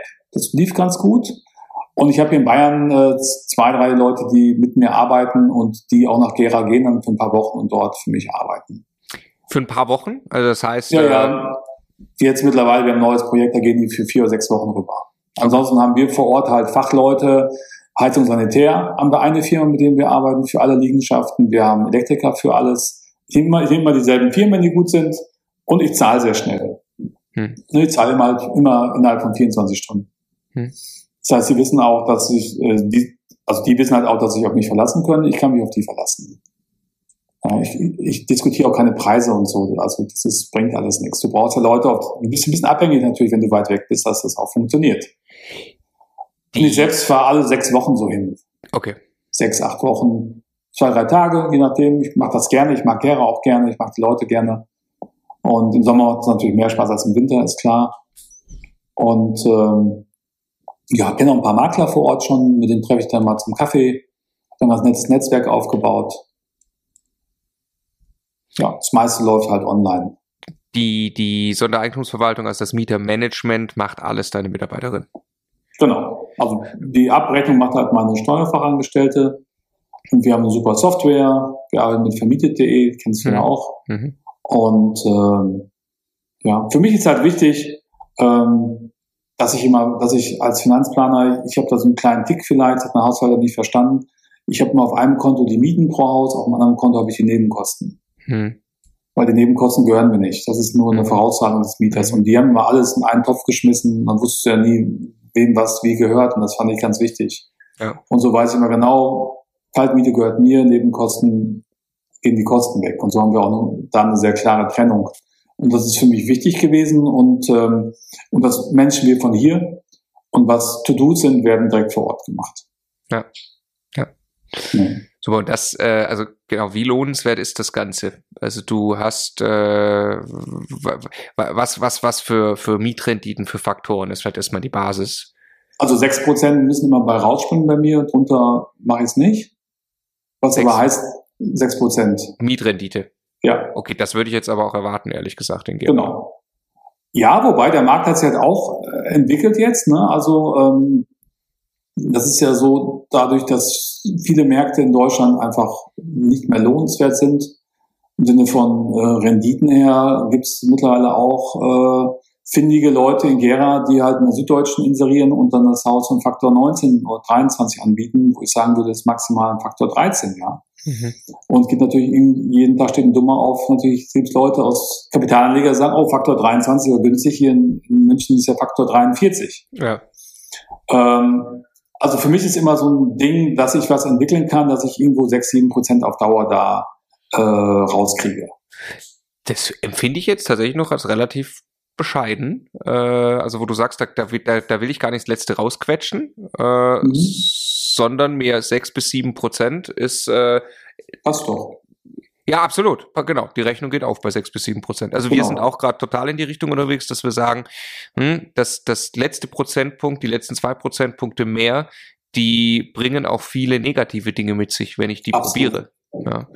Guck mal, ich habe meinen Finanzplan, ja, und für mich ist ganz klar, ich brauche immer wenn ich mir meine Planung angucke, nach Steuer einen positiven Cashflow. Mhm. Ganz einfache Sache. Ich mache kein Projekt, wo ich nach Steuer bei mir, sei es eine GmbH oder privat, keinen positiven Cashflow habe. Mhm. Das ist eine Grundprämisse. Und das ist Und, bei sechs bis sieben Prozent auf alle Fälle der Fall. Ne? Genau. Ja, gibt jetzt auch Häuser, die ich, ähm, ich habe auch ein Haus gekauft, was einfach von der Qualität her sehr hoch war, wo ich das ist ja auch so eine Denke, wo du weißt, okay, momentan hast du halt nur fünf Prozent, aber du hast auch wenig, was du investieren musst. Du kannst es sogar in Gera ein bisschen entwickeln. Mhm. Da war eine Büroetage, die habe ich saniert, und habe ich einen tollen Mieter drin und dadurch habe ich dann im Nachgang praktisch eine höhere Mieterrendite entwickelt. Aber so, so eine Prämisse sollte in solchen komplexeren Standorten aus meiner Sicht schon 6% plus sein. Okay, wo liegt dein, dein Portfolio im Schnitt ungefähr? Was schätzt du? Gerade bei 6 bis 7? 6 bis 7, ja. Okay, und wenn man da jetzt mal die Rechnung ein bisschen zusammen macht, wie, wie, wie gehst du vor? Äh, 2% Zinsen, 2% Tilgung oder was? Nee, sag, sag mal aktuell, was würdest du aktuell für eine Bankrate annehmen? Ja, genau. Bei mir ist natürlich so, ich bin 53, wenn ich privat kaufe, ist es schon ein bisschen sportlicher. Ähm, ich habe meistens so zweieinhalb Prozent Tilgung wollen die von mir haben. Hm. Und äh, Zins, Zins ist für mich überhaupt nicht wichtig, sage ich auch im Coaching mhm. immer. Zins kommt ganz am Ende, solange die Bank meine, wenn sie 110 Prozent bei mir jetzt finanzieren, solange sie mein Depot akzeptieren, zahle ich auch einen höheren Zins. Also ich kann auch mal 1,6 Prozent für 10 Jahre zahlen oder 1,7. Im Durchschnitt finanziere ich gerade so mit 1,4. Okay. Ja, da gibt es dann Leute, die sagen, Gottes Willen, und dann unter 1 äh, ist alles schlecht, also über 1. Aber das Gesamtkonzept muss ja stimmen. Ja. Also das heißt, da mal 4% für die, für die Annuität äh, ja. der Bankrate. Was kalkulierst du für, für Kosten? Ja, das bei mir jetzt ein bisschen anders. Ähm, ich habe jetzt, ich kalkuliere für mich auch ganz normal diese 20 Euro für die Hausverwaltung. Mhm. Und was ich momentan wenig mache, sind Rücklagenkonten, weil ich da eher so einen Gesamttopf habe. Dadurch, dass okay. ich ja thesauriere, also ich jetzt, ähm, wenn ich kaufe, saniere ich ja direkt. Also ich, ich kaufe meistens so, dass ähm, das Dach in Ordnung ist, Elektrik in Ordnung ist und Wasserleitungen in Ordnung sind. Ich kaufe gerne neue Heizungen dann, wenn es geht. Und äh, mach, meine Sanierung ist halt, wo ich mich auch wohlfühle, ist halt die optische Sanierung, ne? also die Wohnung komplett neu äh, schick zu machen, auch mal ein Bad oder so. Aber ich mache jetzt, ich mache jetzt keine Kernsanierung. Das ist äh, nicht in meiner, also in meiner Idee drin. Wie findest so, du das, Entschuldigung, mhm. einmal sehr interessanter Punkt, wie findest du das raus, dass ein Haus diesen Zustand hat? Ähm, ja, es gibt verschiedene Möglichkeiten. Ähm, A, gibt es ja einmal äh, die Möglichkeit, mit einem Gutachter reinzugehen. Das tue ich generell erstmal nicht. Ich habe natürlich jetzt auch viel Wissen in den letzten Jahren angeeignet. Ähm, vieles sieht man ja schon. Und äh, vieles sieht man halt auch, wenn man die Unterlagen ordentlich studiert, was, wenn ein guter Makler ist, was du so bekommst, die letzten Jahre, was an, an Reparaturen gemacht wurde, etc. Äh, ich rede halt äh, oft, ich habe sehr, sehr oft aber meinen Heizungs- und Sanitärmann mit dabei, äh, fast zu jeder Besichtigung. Der ist sehr erfahren und ähm, da kriegt man schon sehr, sehr viel raus. Also gerade so äh, Wasserleitungen, das, da, Klar. das schätzt der dann ein, oder? Also ja, das sieht er halt schon und man sieht ja auch, wenn ein Haus natürlich überhaupt nicht bewohnt wurde, da muss dann schon mal eine Druckprüfung gemacht werden und so. Das ist schon klar, aber im Normalfall, wenn da auch Mieter drin sind oder so, dann werden ja auch die jährlichen Prüfungen gemacht, die will ich natürlich auch äh, vorgelegt bekommen. Insofern äh, bin ich da jetzt noch nie äh, auf die Schnauze gefallen, auf gut Deutsch. Hm. Ja. Ich habe natürlich Gutachter, hole ich mir, wenn im Keller eine unsichere Situation ist. Wenn da irgendwie die, die Keller in Gera so 1900, 1920er Häuser, die haben eine Grundfeuchte. Ähm, oftmals wurden die in den 90er Jahren schlecht saniert, weil dann die Böden betoniert wurden. Das schwitzt alles, das ist natürlich alles nicht gut. Aber wenn natürlich irgendwo Schimmel ist oder sowas, dann hole ich vor den Gutachter, weil da kenne ich mich nicht aus. Ja. Okay, dann, dann kommen wir wieder, wieder zurück zur, zur Rechnung. Ähm, also du kaufst Häuser, die zu entwickeln sind, aber die jetzt nicht kernsaniert werden müssen. Genau. Und du bezahlst, du, du legst 20, du gehst von 20 Euro äh, pro Monat pro Einheit für die Verwaltung aus. Das, mhm. äh, denke ich, ist klar und macht Sinn. Und woher bezahlst du jetzt diese Sanierungen? Also wenn ich am Anfang, ich, äh, ich finanziere die mit. Okay. Ich, ich kalkuliere ungefähr pro Wohnung, was ich brauche, das machen meine Handwerker. Und dann erkläre ich der, der Bank auch ganz klar, ähm, was ich vorhabe. Mhm. Entschuldigung. Und äh, die Bank versteht das und dadurch werte ich die Wohnung auf und dann kann ich auch ein bisschen teurer vermieten. Als auch, zum Beispiel. auch für nicht leerstehende Wohnungen finanzierst du schon mit? Wenn ich dort etwas vorhabe, ja. Und manchmal ist es zum Beispiel so, dass Mieter sagt, können Sie mal einen neuen Boden reinmachen, der ist jetzt 20 Jahre hier ein Teppichboden oder so, sage ich, klar, mache ich mit. Das sind natürlich keine großen Summen. Ich sage einfach pauschal, dann pro Wohnung brauche ich zweieinhalbtausend Euro. Und das ist für die Bank okay, dass du das dann Ja. auch unter Umständen erst in ein paar Jahren brauchst? Nee, das gibst du Nee, ich mache das dann schon innerhalb von einem Jahr. Die Bank will ja nur verstehen, was du machst. Die Bank will ein Konzept. Das sage ich im Coaching auch mal. Der Job des Bankers ist es, Geld rauszugeben als Darlehen. Aber der Job des Bankers ist auch das Risiko abzuwägen. Insofern, solange ich erklären kann, was ich damit mache und es nachweisen kann, grosso modo, ist es auch kein Thema. Ja. Ja. Also alles, was zum Werterhalt des Hauses oder zur Wertsteigerung beiträgt, oder auch zur Attraktivitätssteigerung des Hauses, habe ich noch nie ein Thema gehabt. Okay, das heißt, wir hatten es vorhin auch schon mal, du finanzierst über 100 Prozent, Ja. bringst gegebenenfalls äh, Sicherheiten ein, wenn Ja. die Bank das möchte. Ja. Ähm, kaufst aber vermutlich sehr günstig ein, oder? Also, dass das auch noch Ja klar, ich meine, funktioniert. das war jetzt ein Faktor äh, hier in, ähm, in Gera, irgendwie Faktor 7 oder sowas, mein erstes Projekt. Äh, ich versuche immer so einen Faktor 10 einzukaufen. Ich muss noch ganz klar sagen, es ist momentan schwierig. Mhm. Ja, der Markt wird auch enger. Ich kann auch mal ein Haus Faktor 12 kaufen, wenn es ein guter, wenn es ein guter Deal ist, wenn ich da Luft und Perspektive sehe. Hm. Also ich bin jetzt, ich kann auch mal eins, solange ich einen positiven Cashflow habe und sehe ein Entwicklungspotenzial, kann ich auch mal unterhalb meiner Prämisse gehen von 6%, wenn ich weiß, dass ich aber das weiterentwickeln kann, dass ich in drei Jahren da bin. Ja. Ja. Wie viel Leerstand hast du auf deinem Portfolio? Wir sind momentan insgesamt bei 83 Prozent äh, Vermietung. Und das ist okay, weil wir hatten jetzt äh, ganz normalen Wechsel, also nichts Katastrophales, haben auch schon neue Mieter, die noch nicht eingezogen sind. Da habe ich jetzt noch nicht mit eingerechnet. Also mein Ziel ist es, dass ich zum, ähm, zum Sommer äh, 100 Prozent also Vermietung habe. Okay, okay, was äh, Ja. ja schon ein Wort wäre in Gera, ne? Das ist Ja klar, ich habe jetzt ja auch ein neues Projekt in Bayern gerade. Also wir, haben, wir machen jetzt ein bisschen was links und rechts. Und dann ist halt normal, dass man auch äh, mal jemand weggeht oder wegzieht oder so. Aber generell sind wir gut ausgelastet. Was, Ja. was machst du in Bayern? Also was ganz anderes dann vom Konzept her oder? Ich habe in Bayern, alle sagen ja, in Landshut geht nichts zu kaufen, aber ich Ja. kann nicht sein. Und äh, bin ja jemand, der seine Wünsche ins Universum schickt.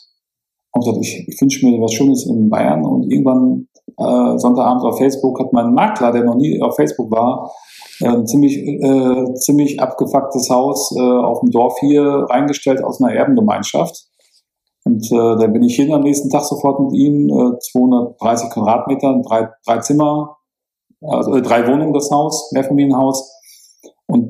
Sowas von runtergemüllt, da ist der alte Mann da drin, der war krank, Alkoholiker im Rollstuhl, Katastrophe, das Ding, Haus stank nach Urin und nach Dreck. Habe ich gesagt, das kaufe ich geil. Das habe ich gesucht. Hat er, hat er gesagt, und der hatte mir mein Haus hier in Landshut verkauft, hat gesagt, "Ah, das ist nicht zu dir. Ich gesagt, das ist was für mich. So, und das Ding ist jetzt nach einem Jahr fertig. Wir haben eine Kernsanierung gemacht.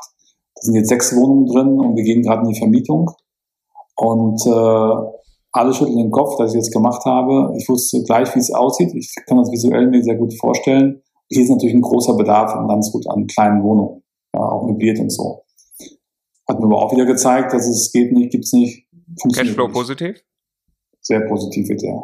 Wow, Respekt, Respekt. Wird, wird sehr positiv. Ja, aber eine Schweinearbeit. Also tolles Team, äh, meine Bauleute.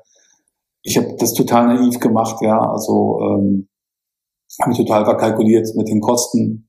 100.000 Euro mehr jetzt drin, trotzdem positiver Cashflow und sehr guter.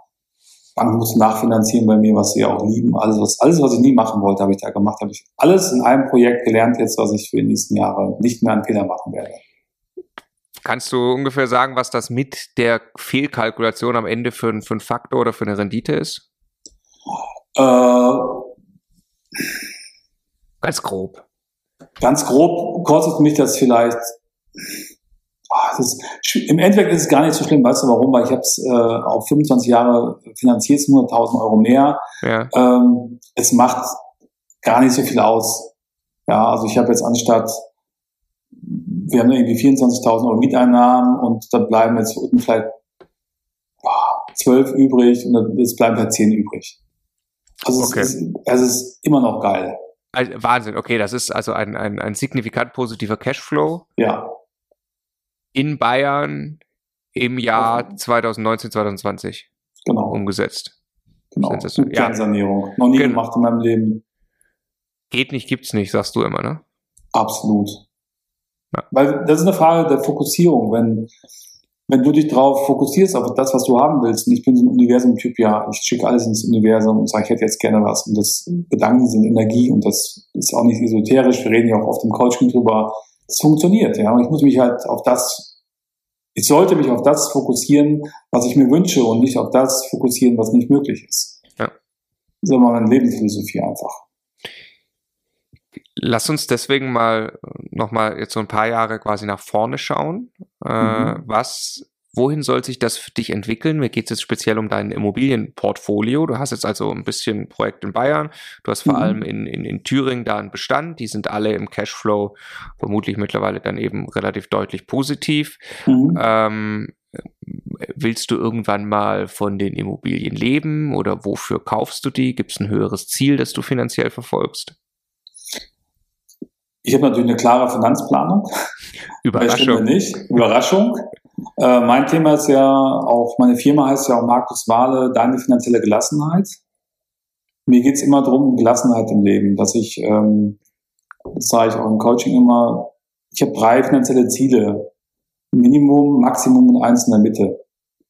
Und Leben verändert sich ja auch, merken wir ja gerade. Für mich ist es so, wenn ich mein minimales Lebensziel, äh, finanzielles Ziel in fünf, sechs Jahren erreicht habe, kann ich sehr gut leben davon. Das Maximale wäre nochmal ein Stückchen besser und in der Mitte wäre halt in der Mitte. Und äh, klar, ich bin jetzt 53, meine Firmen laufen gut, also ich kann gut von dem, was ich mache, leben jetzt. Auch wenn ich jetzt aufhören würde, könnte ich gut leben. Ähm, ich bin auch nicht so geldorientierter Mensch, das ist ein bisschen komisch für einen Finanzplaner. Ähm, ich, ich lebe eh auf einem guten Niveau. Wenn man sich das mal deutschlandweit anguckt, leben wir alle auf einem sehr hohen Niveau schon. Ähm, für mich ist Geld keine Motivation mehr zu machen. Ich habe einfach Lust, äh, weiter Projekte zu machen. Also mein Ziel ist es, nicht um da wir kommen raus, jetzt 300 Einheiten zu haben oder so. Also ich nutze jetzt auch gerade die Zeit, mich zu konsolidieren, nochmal meine Finanzplanung zu überlegen äh, und mal zu gucken, ob ich irgendein Haus mal cache oder so. Für mich ist das ein großes Spiel, das Ganze. Ja, also äh, ich habe Lust, alle die Klaviatur zu spielen jetzt von den Möglichkeiten der Holding, dann nochmal eine Stiftung zu machen. Ähm, ich habe auch mal, hätte mal Lust, ein Haus zu machen, wo man vielleicht Frauen mit Kindern macht, so ein, Frauenhaus, ähm, einfach unterstützend tätig zu sein. Ja, eigentlich verpflichtet ja auch. Ich habe noch, ich habe wahnsinnig viele Ideen, wo ich hin will, was ich machen will. Ich weiß auf jeden Fall, dass mein Minimumziel erreicht ist. Also ich habe eine finanzielle Gelassenheit. Das heißt, ich war jetzt mich und meine Familie und meine Mitarbeiter abgesichert und das ist mir wichtig. Und äh, ich werde noch ein paar verrückte Sachen bestimmt machen. Also im Auge der anderen, ja. In der Community bin ich ja harmlos. Aber da bin ich mir sicher, dass bei dir noch einiges kommt. Und der, ja, der, der Punkt ist ja äh, ein sehr, sehr schöner Punkt, oder? Zu sagen, mein Minimalziel ist nach Hause gefahren ja. Ich bin finanziell gelassen und jetzt kann ich mich um Themen kümmern, wo vielleicht noch ein Tick mehr meine Leidenschaft drin liegt, weil ich eben diese Gelassenheit und diese Freiheit jetzt habe. Natürlich. Und viele, viele investieren ja im Coaching, sagen die, ja, viele, die dann bei mir sind im Finanzierungscoaching, was ja immer sehr viel auch Finanzierungsstrategie ist. Mein Ziel ist, zehn Häuser zu haben oder zehn Wohnungen zu haben. Sag, warum? Ja, wie warum? Ja, was ist denn das Ziel hinter dem Ziel? Man merkt ja oft, ja, äh, wie, ja, Häuser kaufen. Hey, was ist denn das Ziel hinter dem Ziel? Und das ist halt wirklich, wenn du weißt, wo du hin willst mit dem Ganzen, wenn du auch eine Zahl hast vor Augen und brichst das dann runter auf 10, 20 Jahre, dann wird mir auch sehr entspannt, weil ja viele ja auch kriegen massives äh, Wissen jetzt im Coaching, sind erschlagen davon und sagen, ich sagte, wenn du ein Ziel erreichen willst, wir rechnen das gemeinsam aus im Coaching, sag ich, du brauchst halt irgendwo drei Millionen Immobilienvermögen. Dann, da ist so viel Geld, kann ich nicht mehr schlafen. Sag ich, ja, pass mal auf, du hast ja 15 Jahre Zeit. Mhm. Jetzt rechnen wir es mal runter auf 15 Jahre. Und dann kommt plötzlich die Entspannung, sind wieder 230, 240.000 im Jahr, das ist ja nur eine Wohnung als Beispiel. So. Und das ist wichtig, wenn du weißt, wo du hin willst, dann weißt du auch, wo du hingehen kannst. Und dann kriegst du halt die Gelassenheit. Wenn du halt nur aktiv bist immer und immer nur im Run bist, immer mehr, mehr, mehr, gar nicht weißt, warum du das machst, dann bist du halt immer, immer einer, ein Gejagter deiner eigenen Ideen. Ja. Darum so ein bisschen Planung gibt einfach Ruhe und Gelassenheit. Genau so äh, sehe ich das auch und äh, macht eine Menge Sinn. Markus, wir sind mittlerweile bei einem guten Spielfilm, äh, was die Länge unseres Gespräches angeht. Wieso überrascht mich das nicht? Ja, es äh, macht aber einfach äh, großartig viel Spaß. Ich, ja, mir äh, auch mit dir. Ja, möchte mich ganz herzlich bedanken für die, für die vielen Insights. Ich bin sehr, sehr happy, dass du im Immocation Coaching Team bist und äh, ich bin sehr dankbar, dass ich dabei sein darf. Das ist absolute Erfüllung. Ich liebe es, was ich mache. Das ist so geil und so geile Leute, die mitmachen. Also schön, schön. Ja, das freut mich und äh, jetzt wünsche ich dir auf alle Fälle beste Gesundheit für die nächsten Wochen. Das ist das Allerwichtigste ähm, und freue mich auf alles, was kommt. Vielen Dank für deine Zeit, Markus. Danke dir, Marco. Ciao. Ciao.